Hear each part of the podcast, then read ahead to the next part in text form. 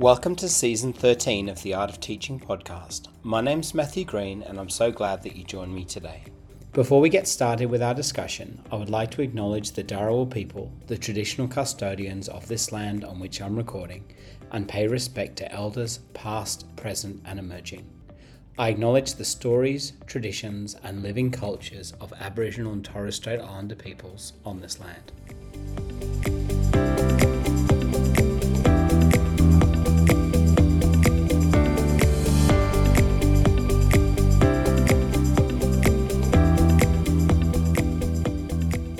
It's my pleasure today to share a recent conversation that I had with the brilliant Leon Furze. Leon is an international consultant, author, and speaker with over 15 years of experience in secondary and tertiary education and leadership. Leon is currently studying his PhD on the implications of generative artificial intelligence on writing instruction and education. In this conversation, we talked about how being a parent has changed him, the impact of generative AI on schools, and we also discussed some of the ethical complexities of technology use. I hope that you get as much out of this wide ranging discussion as I did with the amazing Leon Furze.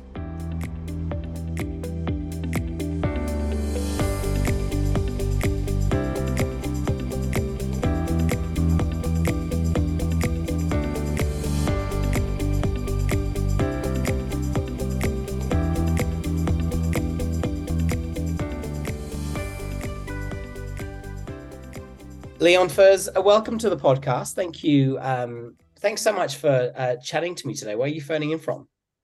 Uh, I am on a farm uh, called Grassdale, which is out in southwest Victoria. Lovely. And uh, is what's the weather like down there? Is it cold? Is it hot?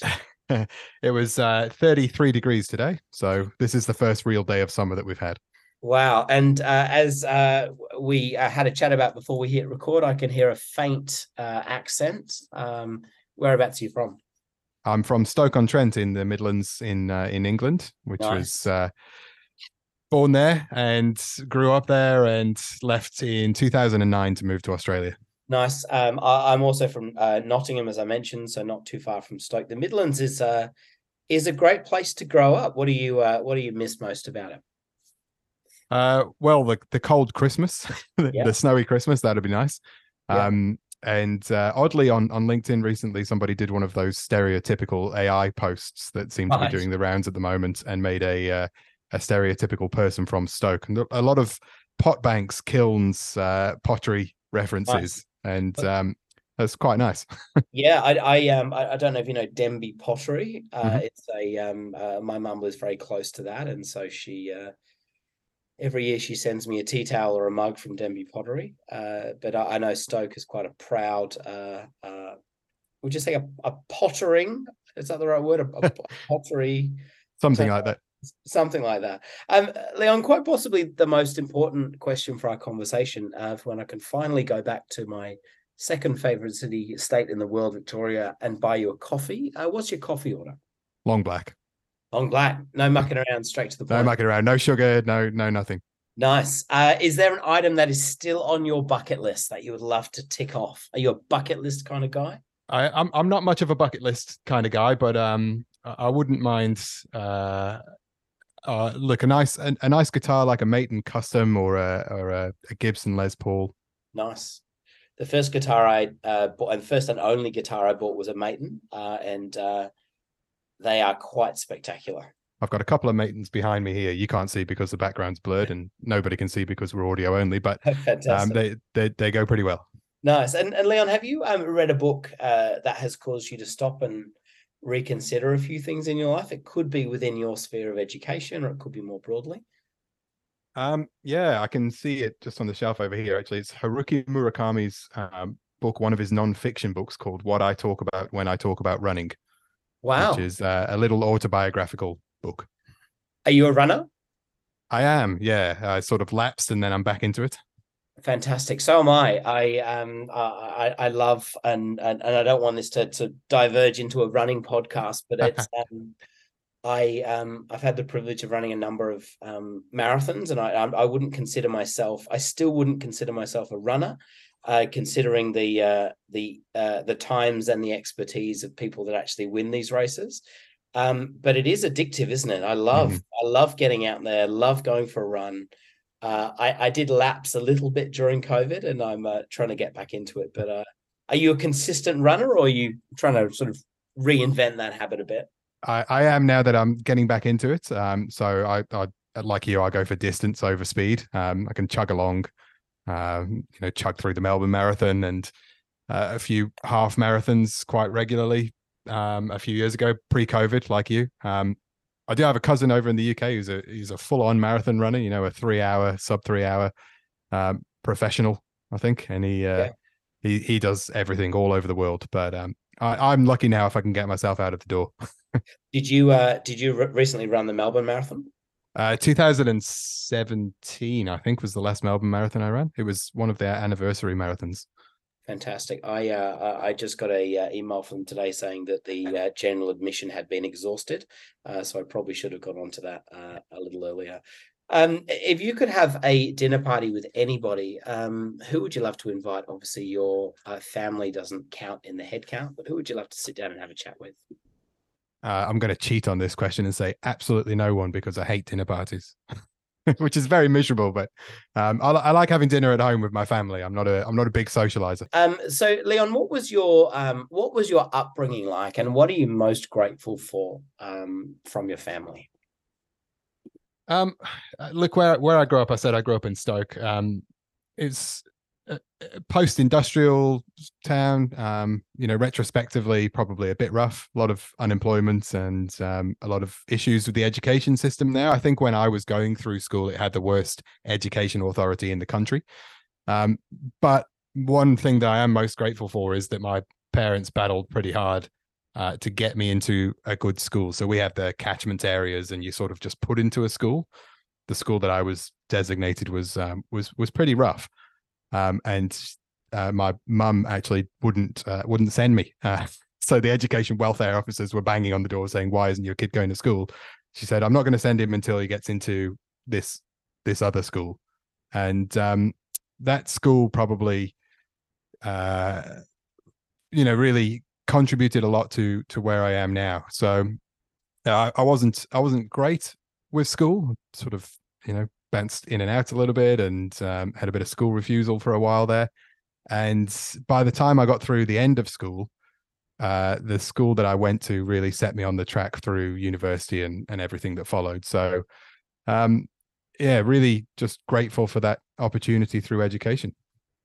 And um, you mentioned that you're from um, a, a, working class area, my, myself included. Um, what did education mean um, to your parents, and how were those conversations had around your dinner table about the value and the importance of education? Um, yeah, I, I I'm trying to trying to think back to what my parents' experience of education was. Now I know my dad finished school and um and then he went on to a trade college. He became a plumber. Um, and I've got a feeling that mum might have either just about scraped through or not quite finished the senior secondary um, and and she went on into a career in insurance, I think. Um, so I was a first in family for tertiary study, um, including sort of extended family, cousins, everything else, and that was um, you know kind of a a big deal, really. So there was a lot of a lot of celebration um, around getting into university and uh, going on to study literature. Yeah, it, it, it's interesting, isn't it? Because I, um, like I said, I, I I'm from this little country town called Belper. Um, my uh, dad uh, went to university and went on to be a podiatrist, or what they say in England, which is a chiropodist, and um, uh, my mum uh, worked as an occupational therapy. But my grandparents were very working class. They were the first people. Uh, my parents were the first people in their family to go to university or to go into higher education and education, especially where I was from, was perceived as this. It provided you with some incredible op- uh, opportunities to be able to, um, I, I, guess, break out of the society that you lived in, and mm-hmm. and, um, and and I know that I remember very clearly um, the school that I went to was a wonderful school, um, but the school next door wasn't, and I remember very early on in my life realizing that there were differences and um, uh, yeah it was sort of the first time i realized that just the privilege and just the significance and importance um, of education. Um, uh, so, Leon, would you mind taking me back to the beginning? Um, what were you like at school? Um, and and you mentioned that you're a bit of a sort of a school refuser. Um, for those people that that aren't aware of that term, it just means you didn't go to school, which I think is pretty self-explanatory. Um, but was there a teacher um, that really made a difference um, in your life? Oh yeah, absolutely. Um, I can think of a couple of uh, English teachers all the way through. so even down to the primary year levels, and we I, I, think I was lucky to have a, a series of really good um, English teachers in particular, and that's the career I ended up going into. But when I was at school, I was more interested in computing, um, maths, physics. I just didn't get on with any of those teachers, so those were the classes that I ended up avoiding. Um, interesting. Yeah. Um, even though they were probably where I had a bit more natural aptitude, I think. Um, and then English and literature were the teachers that I enjoyed more. Miss Ferns, Miss Teggins uh, in primary school, Miss Kirk, and um, they were probably the ones who steered me towards studying literature at university. Yeah, I love that, and and I I had the privilege um, uh, of interviewing the teacher that really made a difference in my life, a lady called Mrs. Taylor Jones, in like I said, this little country town in the middle of England, um, and I have no idea what this wonderful lady taught me. Um. I am a teacher of that age now, and I know there's probably a bit of fractions in there, a little bit of time, bit of narrative. Um, but I have no idea what she taught me. But I, I I know how I felt when I went into her classroom, and I felt safe and I felt valued. And we uh, there's a lot of students that have been were in her class over the years that have actually connected online on Facebook, and they all share that same experience of feeling like they were the most important person in her class. And how did you feel when you went into the the classrooms of those teachers? Um, do you remember? Do you remember the content? Do you remember? Yeah, explain to me what that what that was like when you're in their classrooms. I, I do. I remember a few specific lessons that stand out that were just yeah. really fun. But um, most of it, I think, is like you say. You just remember the feeling of um, being uh, in in that room with that person. I I, I remember yeah. that um, in primary school one of the um, teachers, and obviously they're sort of interdisciplinary in, in primary school rather than English teachers specifically, but she knew that I was a, a big reader and that I was going to the mobile library. I don't know if you had those in your little Nottingham town, the little van on wheels that roll around. Yeah. And um, she she recommended uh, Eric by Terry Pratchett in one of his Discworld books. And um, and I got hooked on on that from um, from a very early age. That was in like year six, I think, which is probably um, a little bit younger than Terry Pratchett's normal audience. But yeah, uh, yeah, it just really triggered an entire life of reading and um, is that interesting? Yeah, it's. Do Do you think you would have? Uh, you mentioned before that you you kind of avoided maths and some other subjects where there was a teacher that you disliked or couldn't relate to, which I completely um, I, I completely understand. Um, I had the same experience with maths as well, and now it's by far my favorite subject to teach, but I hated it in in high school because my teachers hated it, which was bizarre to me. Mm-hmm. Um, but do you think your life would have taken a different trajectory if you had had an engaging maths teacher or a, a, a, yeah? Do you, do you think your life would have looked a little bit different? It, I, I, don't know because um like as I said I you know I really enjoyed um, computer science and, and the physics and sort of those kinds of sciences as well. Yeah. And then, you know, I've ended up where I am now, which is essentially I've come full circle.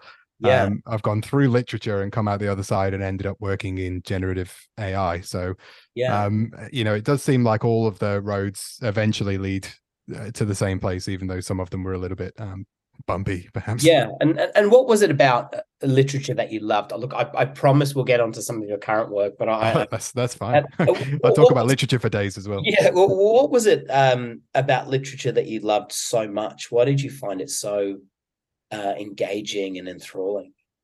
Uh, uh, look, I'm I'm a very sort of immersive reader, I think, and I've I've got a very um, strong imagination. I was reading from a very early age, and I've you know my eldest daughter now is seven. She's been reading quite very strongly for for a long time as well, and she loves reading just as much as I did at that age. Um, yeah, it's uh, like it's probably part um, just the enjoyment of reading, and particularly for me, science fiction, fantasy, but um, also heading into that kind of special interest territory, which is you know part of that um, autism diagnosis, um, what we probably back in the in my day would have called Asperger's, but we don't use that term anymore.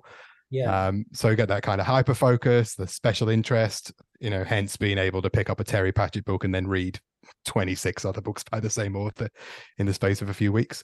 Um, it, it's interesting, isn't it, Leon? Because I, I think that, um, and, and I am by no means um, an expert in this, but I feel like we are we are all on a spectrum of some kind, um, and I think it's an incredible skill i think to have, be able to have that hyper focus and that intention that intentionality and that ability to be absorbed into a world. And, and i think of some of the most brilliant minds in the world of those people that really change the direction of society and humanity they just saw the world slightly differently. And who wants to be boring and see the world like everyone else? I love that there is such a a, a spectrum of learning styles and such a um, and i love that our understanding of uh, different types of diagnoses and, and and and and approaches to learning have really changed. Because I think about how many children throughout the years have sat in their class have sat in classrooms and felt I'm not good at this or I'm incapable of that. But really, it's just about how we change the way that we're presenting our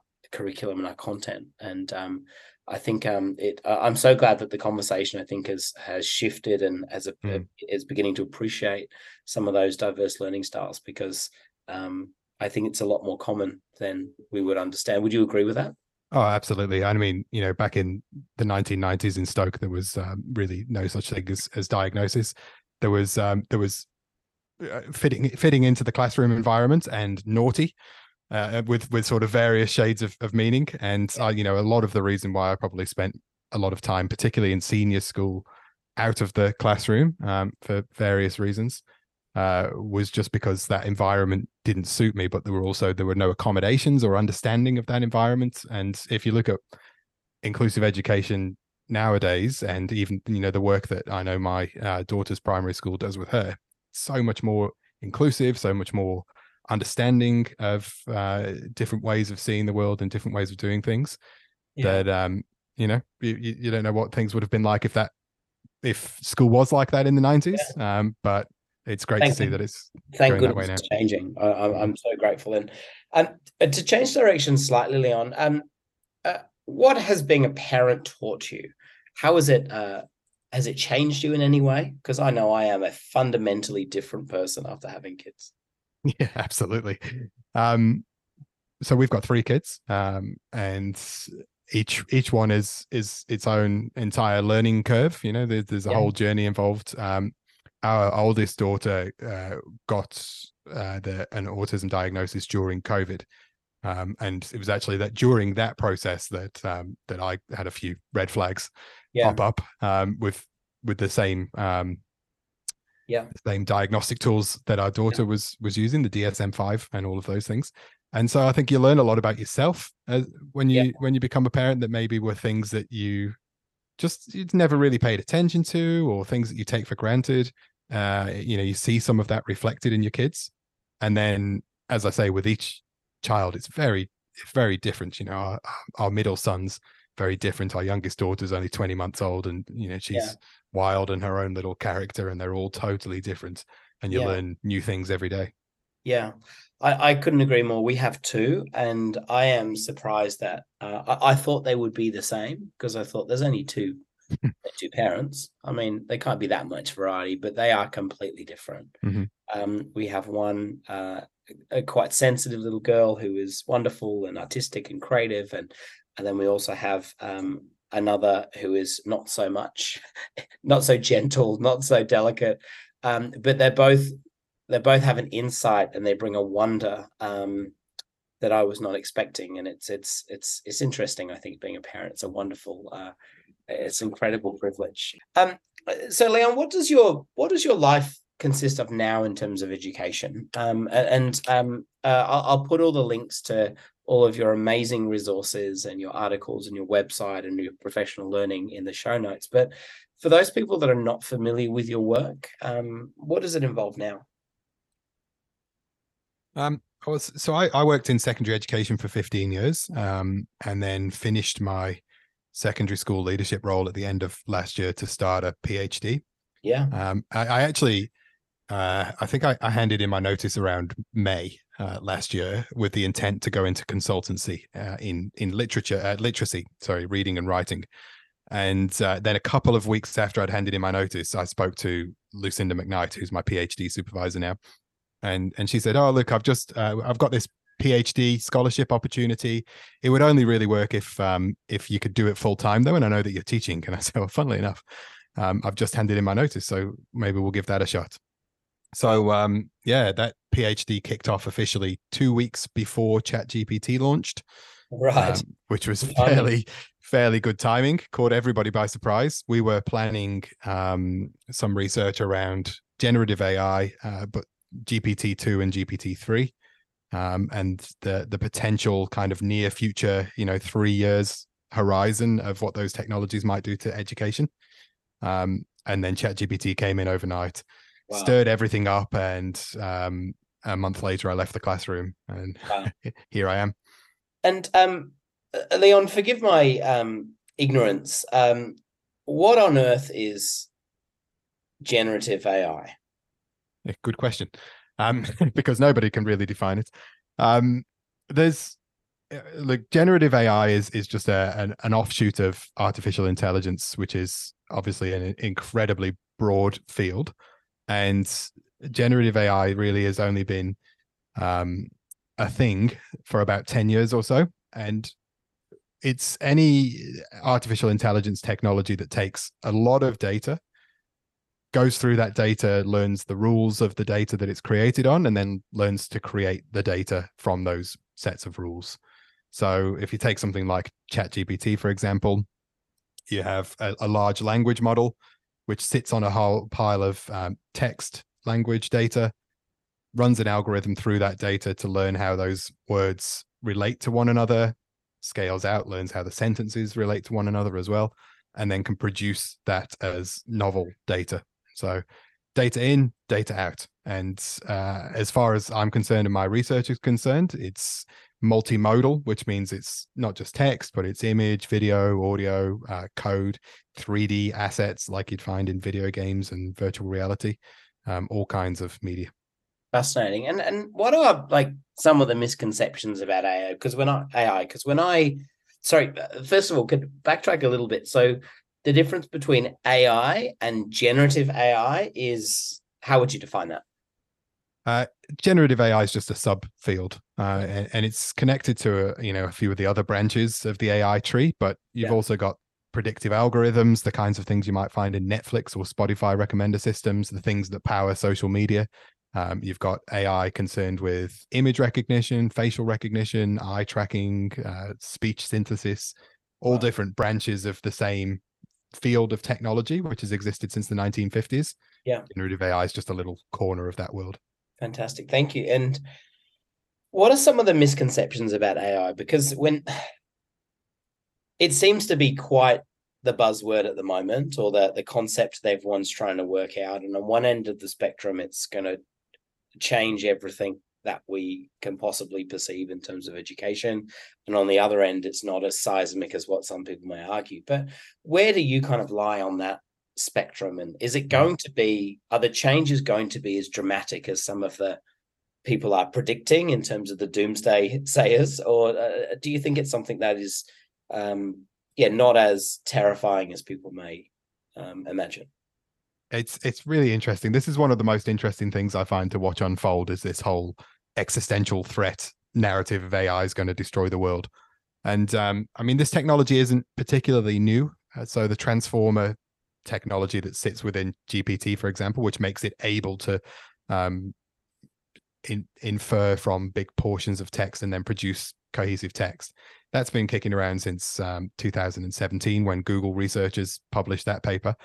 And ChatGPT isn't generative AI, so that's a huge misconception. You know, you see it used um, interchangeably, the words ChatGPT and AI it isn't intelligent. It doesn't think. It can't reflect.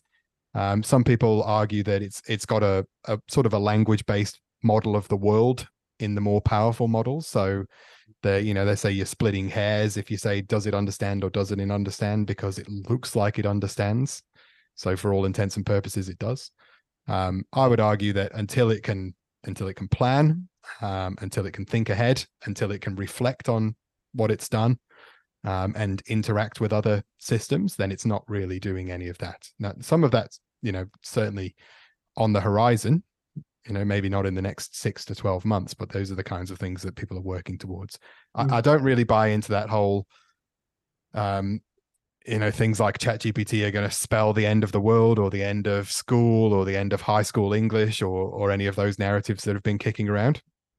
Uh, what ChatGPT did was raise public awareness of the technology.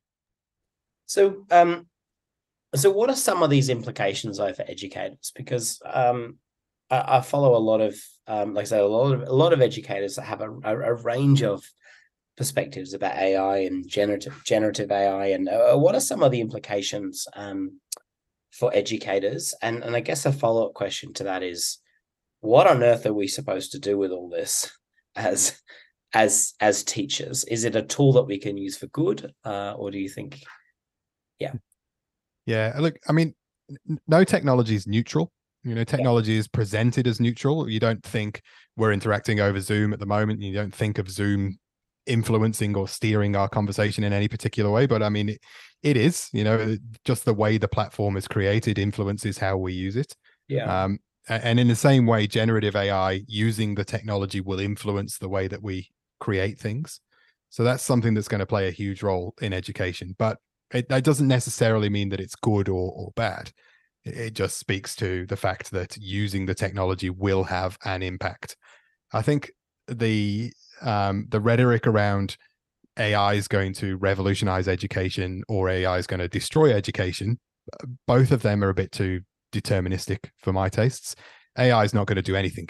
AI will will just reinforce whatever system we we choose to to persist with. The bigger problem is that I think it's exposed something that we've known for a while now, which is that the system we have isn't necessarily for the for the benefit of the students that we have in front of us. Hmm. So yeah. if uh, you know on a positive note then it is certainly from what i've seen spurring along some of that conversation that's certainly been happening for you know for a lot longer than just ai um, a lot of this was a, was accelerated during covid mm. um, you know my former school joined the melbourne university New Metrics program during covid uh, similar programs running across australia trying to come up with new ways of doing assessment, doing senior school certificates, tertiary entrance pathways, that kind of thing. SACE is working on that over in South Australia yeah. right now.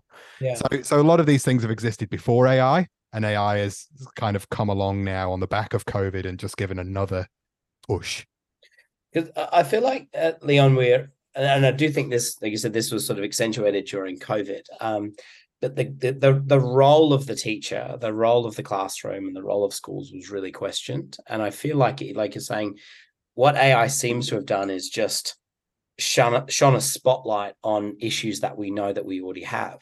And, and I think it's a, or sorry, issues that are already in the education system that we may not be aware of. And so I, I think of questions like what is the role of the teacher? Um, uh, Google is way smarter than I am. So then it comes mm-hmm. to the question, okay, what am I doing there that in, in the classroom that a machine can't do? And I feel like we're in a um, a period of such intense and dramatic change in schools that some of these questions that we have been maybe a little bit too scared of to ask for a really long time are now pushed to the service. and there's nothing like a crisis or a new technology i think to uh, to kind of bring that out to the forefront. Um, but how, how do you think though we how do we even begin to um, to help students kind of navigate these technologies when we don't even really have a grasp on them themselves? What what are some of the things you think that we could do as educators in classrooms to help people adopt these technologies? Because I've heard policies of say schools banning mobile phones and limiting technology use and engagement. And for me that doesn't really get to the core of the issue um, because this technology is there. But i don't even know there's a question in there that i'm asking you but how can we help students to kind of navigate the process through this process Yeah, I mean, it's an interesting comparison with the banning of, of mobile phones because obviously ChatGPT itself was banned um, across the state sector, certainly, mm. and yeah. um, and not just in Australia either. You know, there were schools internationally that were systems banning um,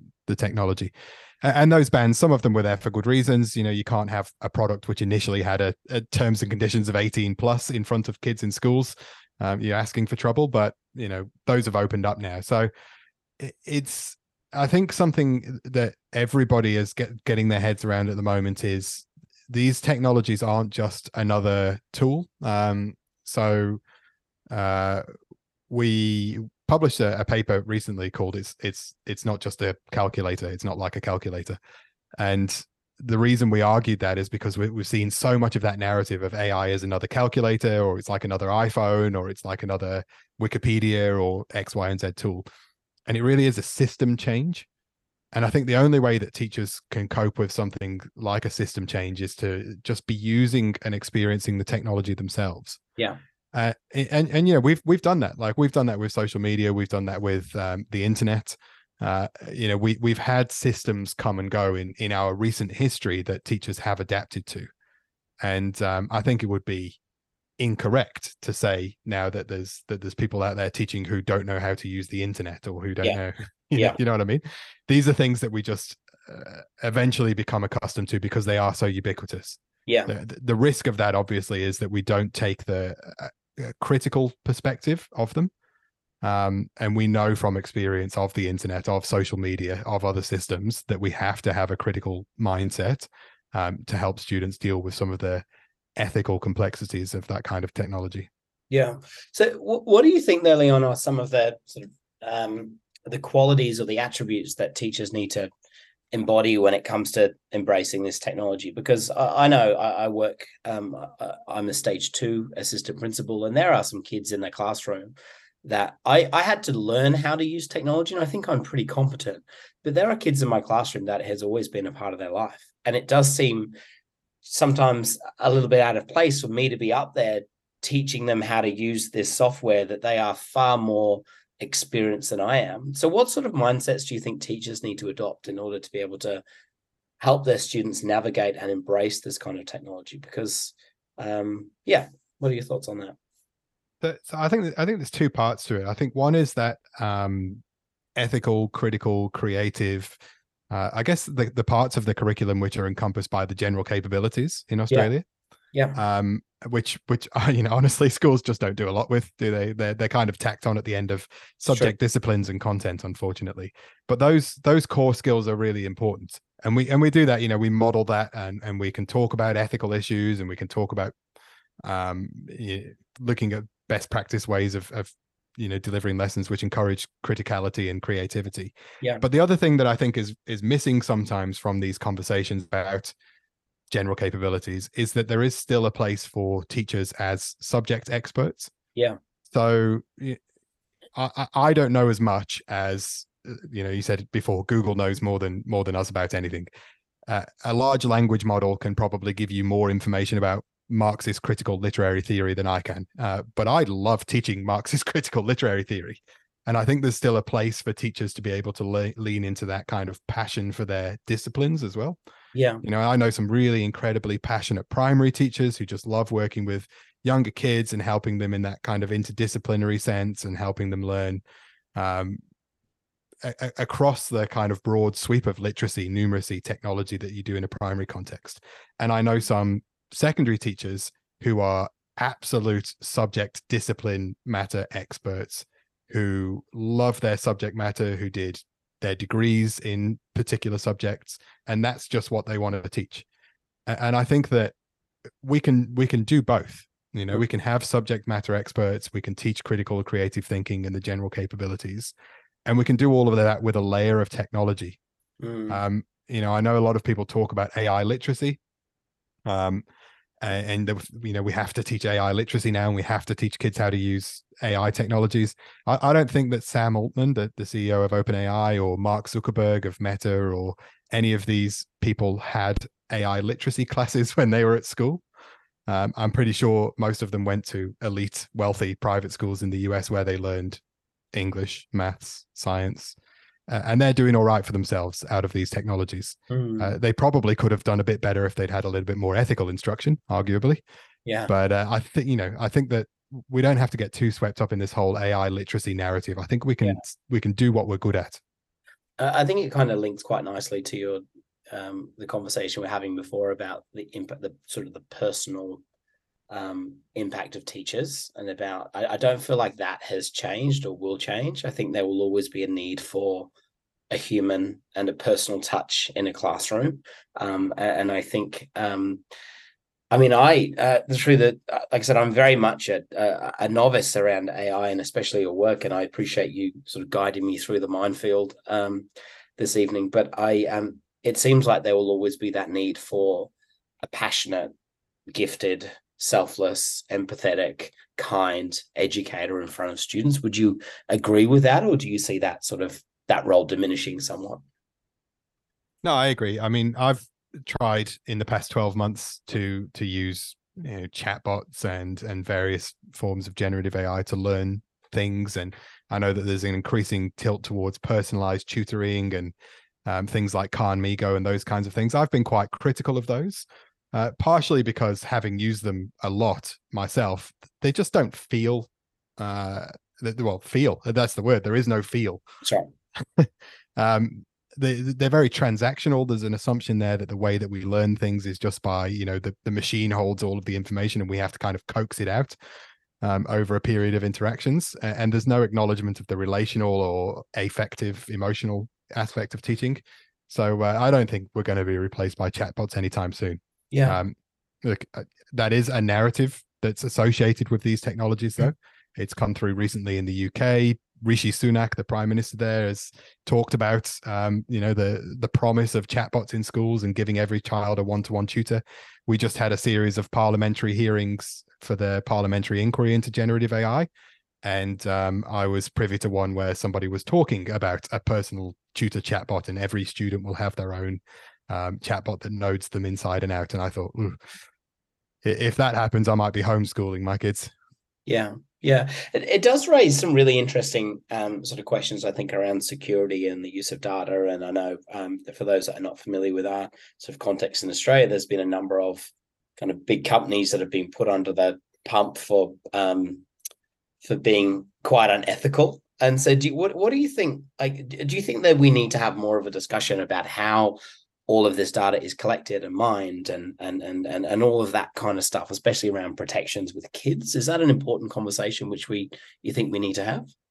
Oh yeah 100% and and there's great work being done in australia i think which is maybe i'm sure it's happening um, across the world but it, it seems like australia is a real kind of hotbed for this kind of work to be done. So the e-safety commissioner in australia is an absolute powerhouse at dealing with these um, companies including taking on the really big organizations like um, Twitter, now X, obviously, um, Omegle, which has been closed down, um, a social media platform where people were just logging on and uh, you know sharing data in very unsafe ways. So the e-safety commissioner in Australia does a power of work.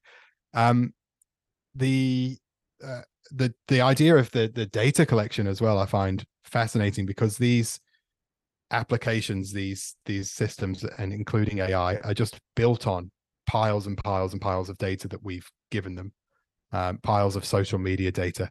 Yeah. Um, there's a, a, new book that's just come out very recently um, by Luci pangrazio and julian sefton green on datafication. Um, and uh, I'm still waiting to get my hands on the hard copy, but Ju- Julian Sefton Green's uh, my uh, assistant supervisor uh, and is uh, an absolute gun in this. And Luci's great as well. So just fantastic research coming out of Australia and the UK around these areas. Amazing, and it does remind me uh, of, of the quote. And forgive me if I'm, I'm misquoting it, but the idea that if you're not paying for the product, you are the product. And yeah. how do we kind of how do we avoid kind of becoming products of these sort of uh, large influential companies. Um, and this is probably a conversation that would fill a whole nother series of podcasts. But do you have any thoughts on that about how do we make sure that we keep the main thing the main thing in terms of education? Yeah, I think um, I think that education for students around what data is uh, and how they can own their own data, how they can take charge of it, Um, you know, the European Union does a great job with the the GDPR and their data protection acts. We don't have that in Australia, um, and I think we need to put a lot of time and energy into uh, helping young people understand where their data goes. You know, and and everything is data these days. If you've got a smartwatch, if you've got a phone, your heart rate is data, your location is data, the photos on your phone, the, the words that you say near to your phone, even when it's yeah. not actually doing anything it's yeah. all data and and it's all being funneled into somebody's ai algorithm somewhere. Uh, yeah. so you know why and who owns that data and how do we get it back? Yeah and, and it seems like you're talking about the general sort of capabilities before about the critical creative thinking reasoning. It seems like now more than ever um, these skills should be central to what we're teaching in schools that ability to be able to synthesize information, to check the validity of sources, to be able to argue, to be able to empathize with different points of view. And they seem very human characteristics. And um, so it seems like these are incredibly important as we move forward. Um, just to be able to empathize with other students or, or other individuals. I mean, you look at the world now, there's a lot happening. Sometimes I think if people just sat down and had a conversation um, and talked, that would be mm-hmm. beneficial. Mm-hmm. Um, uh, Leon, I was just wondering um, about an article that you wrote um, uh, on your blog, and I'll put a link into it, uh, put a link to it in our show notes. And you argue about the importance of balancing the critical and creative aspects of generative AI. Um, firstly, what do you mean by this? Um, and also, why do you think this is so important? Yeah, that, that came out of a conversation with another um, writing educator over in the US, Anna Mills. Um, and so she really early on in this whole, you know, chat GPT wave of hype was crashing over the top of us. She started to curate articles um, for and against uh, generative AI and writing instruction. And and we we'd had a conversation on the side about grappling with this idea that the technology is is really problematic. You know we've we've spoken about some of the ethical issues the the issues of bias and transparency and where your data goes and all of those kind of ethical problems but it's also really fun to use. Um it you know it can be really uh interesting and engaging and exciting to use image generation for the first time or to create videos from text to video um, to even just to use ChatGPT to create, you know, silly short bits of text, which is what most people use it for. Can you know, it's it's a fun tool. It's a, it's an engaging tool, and students will find it fun and engaging as well. So how do we balance that? You know, how do we get our heads around those yeah. critical ethical aspects and the creative aspects? Yeah. It, it, it's such an important question. I think it's it's it's really important, and it, and for those that haven't read the article, it's a really um, I believe it's a, a, a Q&A between you two. And it's a really mm-hmm. lovely, mm-hmm. um, uh, a really powerful article. And you also talk a lot about um, why we should rethink assessment using AI. Um, what are some of the implications that um, AI could have um, on the way that we assess our students and also the way that we collect and synthesize and analyze that data? Uh, well, look, there's a few ways that this could go. You know, there's uh, the, the, optimistic way is is that we are forced to confront the fact that most of our assessment isn't really fit for purpose. We, we're just assessing stuff for the sake of it. We're assessing things which maybe don't need to be assessed, and in ways which aren't really suited to the assessment. So, as as an English teacher, I always go back to writing assessment. Yeah. Um, I love writing uh, you know, I'll, I'll, write for days. I'll write anything, blog posts, speculative fiction, books, whatever you like. Um, that's me. Not everybody likes writing. Not everybody feels confident as a writer, and yet we assess everybody through writing. You know, probably the majority of our assessments in secondary education, certainly, and in primary, and definitely in tertiary, are in a, a written assessment mode. Um, so uh, we would ask why. You know, uh, when I say rethinking assessment for generative AI, we've got this tool now which the entire purpose of a large language model is just to create text in bulk that mm. looks like formulaic writing. And so we don't need to get students to do that anymore. We've got to think of new ways to approach assessment. Sometimes that might mean getting rid of some of the assessments you know just kind of cutting out some of that dead wood.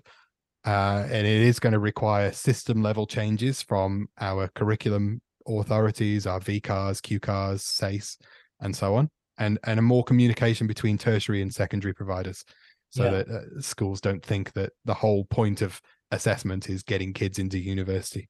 Yeah, and, and excuse my uh, ignorance with this question, um, Leon, but it a, a text that um, AI constructs original text, so they count it as um, texts that are authentic uh, or how, how, do we even begin to sort of approach that idea of authenticity? Uh, because I know that I remember going through uni and sitting through lectures about plagiarism and making sure that what you produce is your work. Um, does that also raise some ethical questions around the originality of text?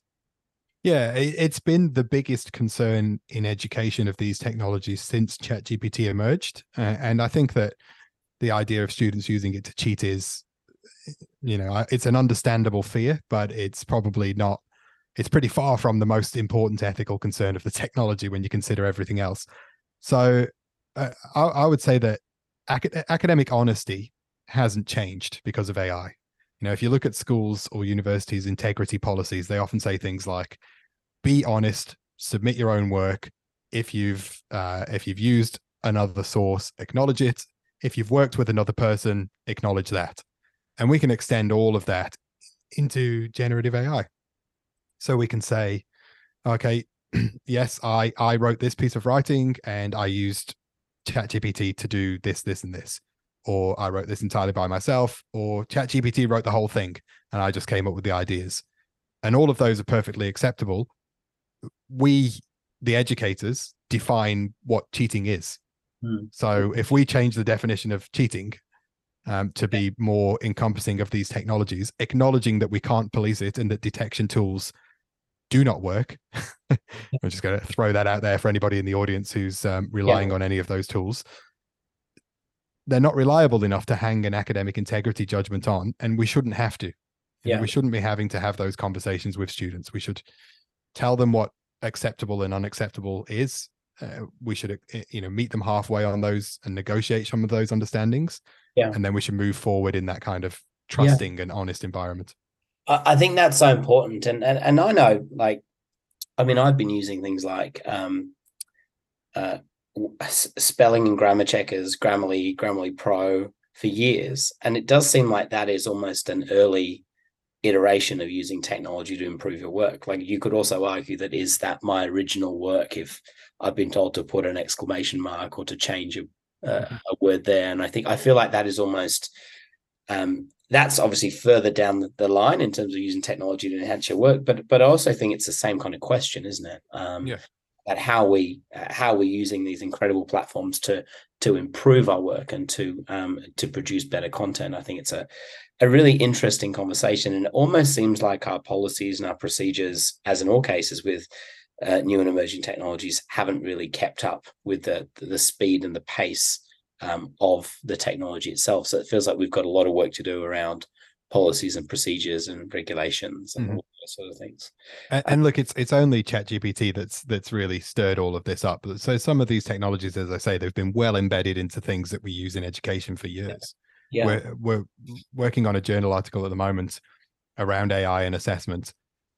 Uh, and one of the points that we've made in the article is that uh, Adobe's um, some of their generative AI products have been in their in their program since 2016. So wow. the Adobe the Adobe wow. Sensei products. They you know they don't call it generative AI, but they're AI products and they're Sensei um, yeah. things which are as part of Photoshop and and there are artificial intelligence tools which have been embedded in those technologies for for nearly a decade, and nobody says, "Hold on a minute, you've used this feature of Photoshop in producing your digital artwork and you've cheated."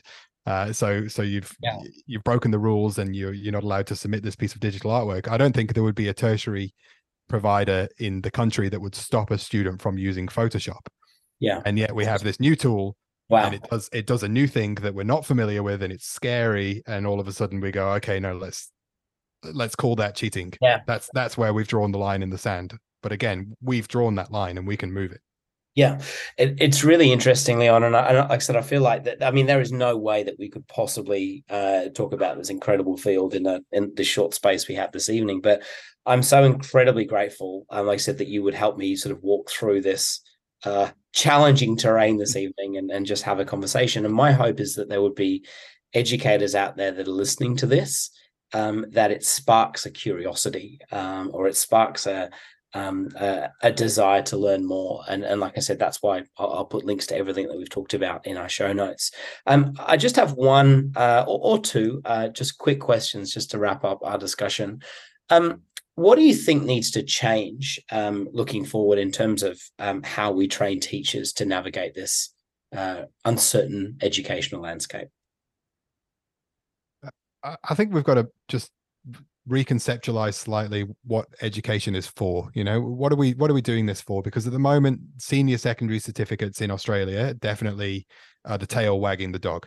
And, that's not necessarily coming from the assessment boards. It's not coming from tertiary. It's not coming from parents. It's not coming from just one place. It's it's an entire kind of systemic narrative.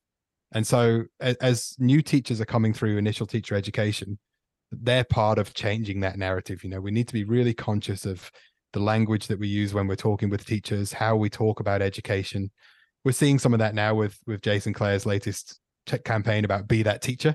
Yeah, yeah, um, yeah. And you know, in in a way, I can see that there's a, a lot of um, a lot of good thoughts gone into that campaign because it is about uh, capturing the essence of why people go into teaching. And people don't go into teaching because of NAPLAN or the VCE, the HSC, or any of those structures which really determine what we do in schools. So let's rethink some of those things. Let's help initial teacher educators rethink some of that. And let's see if the next generation of teachers can um, start pushing those boundaries back a bit. Yeah, I I couldn't agree more, Leon. And I think it's a um, I actually get really excited with this stuff. I love when a um, when a new idea or a technology or a new a new innovation comes in and causes us to really question some of those things that we thought were unquestionable. I mean, never in a million years did I think that teaching would go online um, until COVID hit, and then it just became what we did. Um, and so I love that stuff, and I think while many people find it really destabilizing for me that's why i feel like i'm in education to help try and solve some of those really fundamental problems um, leon your work is um, really really interesting um, i got lost uh, on your uh, on your blog for many hours uh, a number of months ago and thank you so much for um, for helping to uh, dispel some of the myths of AI. And, and thank you so much for helping, like I said, amateurs like myself and amateurs that are listening to this to kind of navigate through that terrain. Because I think unless you've got a, a trusted voice or a familiar voice, it can become a little bit scary. So I really appreciate you taking the time and also all the um, all the work that you're putting out into the world. It's been a, a huge privilege to get to speak to you this evening. Thank you so much. Oh, thank you very much. Thank you for the invite. Thank you.